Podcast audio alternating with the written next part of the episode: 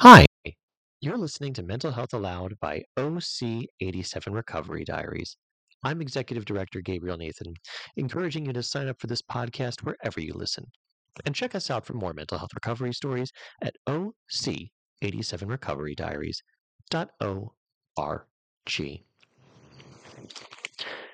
The Importance of Drawing Boundaries, or I Leave at Nine, by Sheila O'Shea. I checked the schedule change request a dozen times before I submitted it. Sundays were still off. Wednesdays and Thursdays still ended at 5:30 p.m. And my new request was for every remaining workday to end by 9 p.m. I handed the request to the manager of my department. He asked why I changed my availability. I explained it to him. I have bipolar disorder, I said, and I need stable sleep. Staying past 10 isn't good for me. I didn't go into details of what not good for me looked like, though I was prepared to if he had any objections. Insomnia is not good for me. Acting on ill advised impulses is not good for me. Swimming in a pit of utter despair is not good for me. I had the irrational but subliminal fear that he would say no, but I knew that he was the sort of manager who wouldn't do that. He was one of the best managers I've ever had, in fact. He accepted it without any grumbling. When I first applied for the job, an essential retail position, I said I was available for as many hours as I could muster.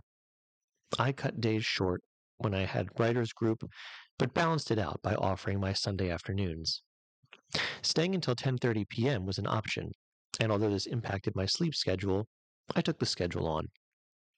It was an act of people pleasing. I wanted my employer to like me. At the time of my interview, I needed the job badly, and I didn't want to give them a reason to turn me down. The store closed at 10 p.m. Of course, that didn't mean we were clocked out and able to leave the store when 10 o'clock struck.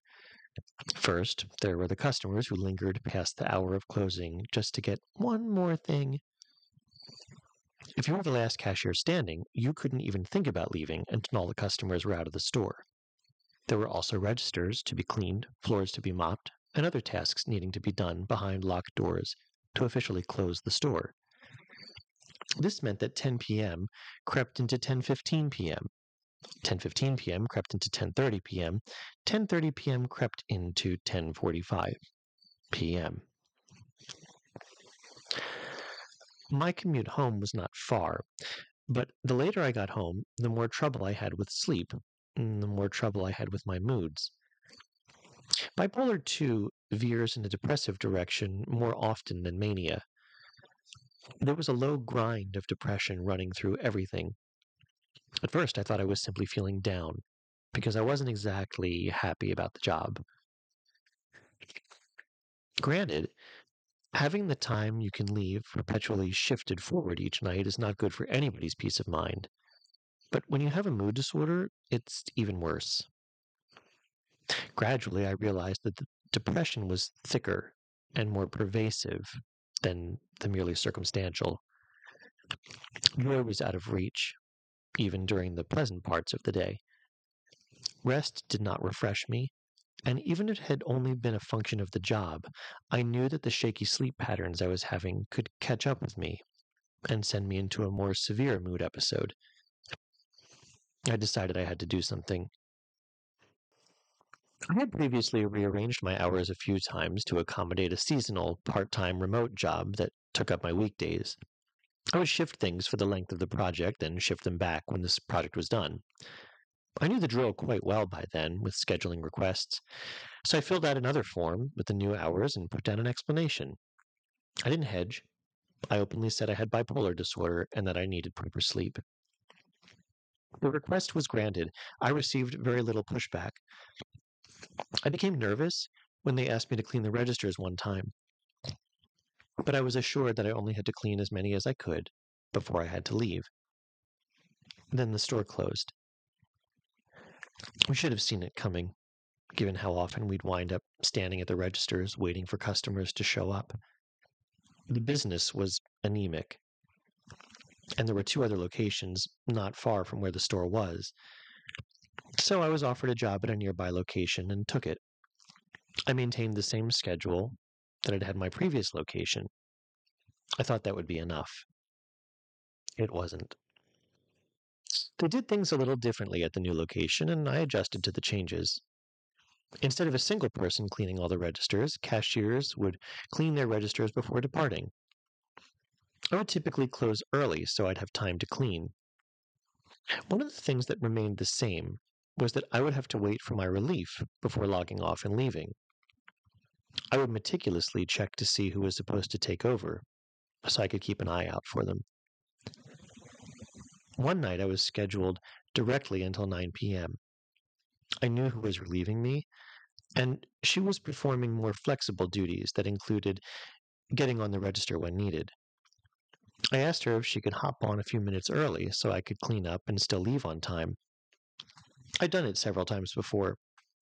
However, the supervisor in charge told her to leave the register, and I accepted that. When 9 p.m. rolled around, he told her to keep doing what she was doing. So I was stuck on the register for over half an hour before he finally had my coworker come relieve me. I clocked out at 9:42. I didn't yell at the supervisor. I wanted to. I was absolutely furious that a clearly stated boundary I'd set had been trampled over so thoughtlessly.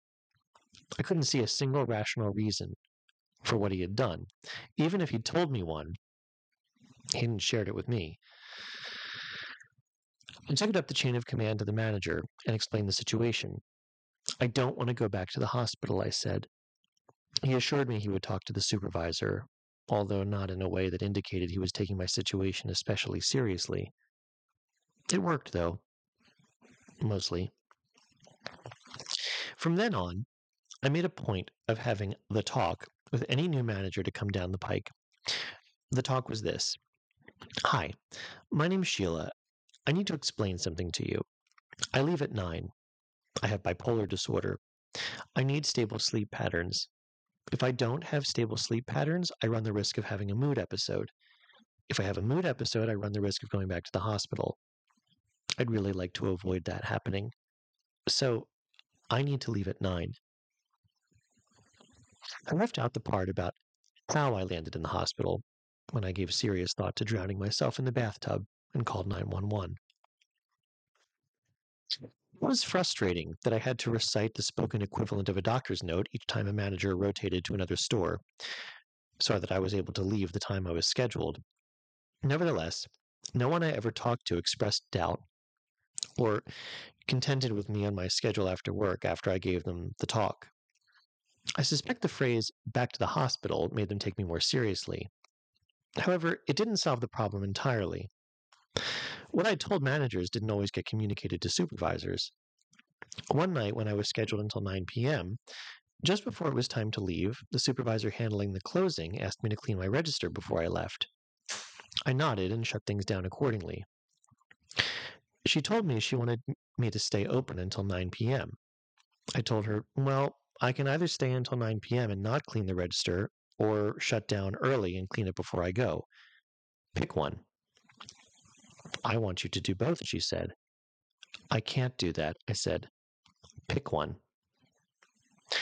Fortunately, one of the managers who I already made aware of my situation was behind the counter. The supervisor looked over at him with a, Can you help me with this? look on her face. The manager simply said, She has to go. I kept the register open until 9 p.m. and departed with it uncleaned. The next time I saw the supervisor, I gave her the talk, and she thanked me for clarifying. I've shortened the talk down to Hi, I'm Sheila. I have something to tell you. I leave at 9. I have bipolar disorder and I need stable sleep patterns. Otherwise, bad things happen. So I have to leave at 9. Thanks. I've had no major hassle as of late, though I still live in dread of a fully laden shopping cart pulling up to my register three minutes before 9.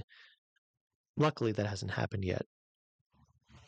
Boundaries are necessary, and boundaries can be tough to draw and even harder to enforce. But with sheer stubborn persistence, I can draw them and keep them intact. I don't ask them if I can leave at nine. I tell them I leave at nine. I've never apologized for my needs beyond, I'm sorry I can't do that. I leave at nine. This has saved me a world of trouble. And I sleep well too. Sheila O'Shea is a writer who lives with bipolar disorder. She draws flowers to give away to people, even though she can't draw.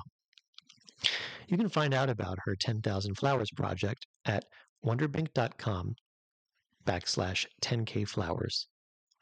She also works as a freelance copywriter with an emphasis on narrative marketing. Information on that is available at sheilawrites.com. And you've been listening to Mental Health Aloud by OC87 Recovery Diaries. I'm Executive Director Gabriel Nathan, encouraging you to sign up for this podcast wherever you listen.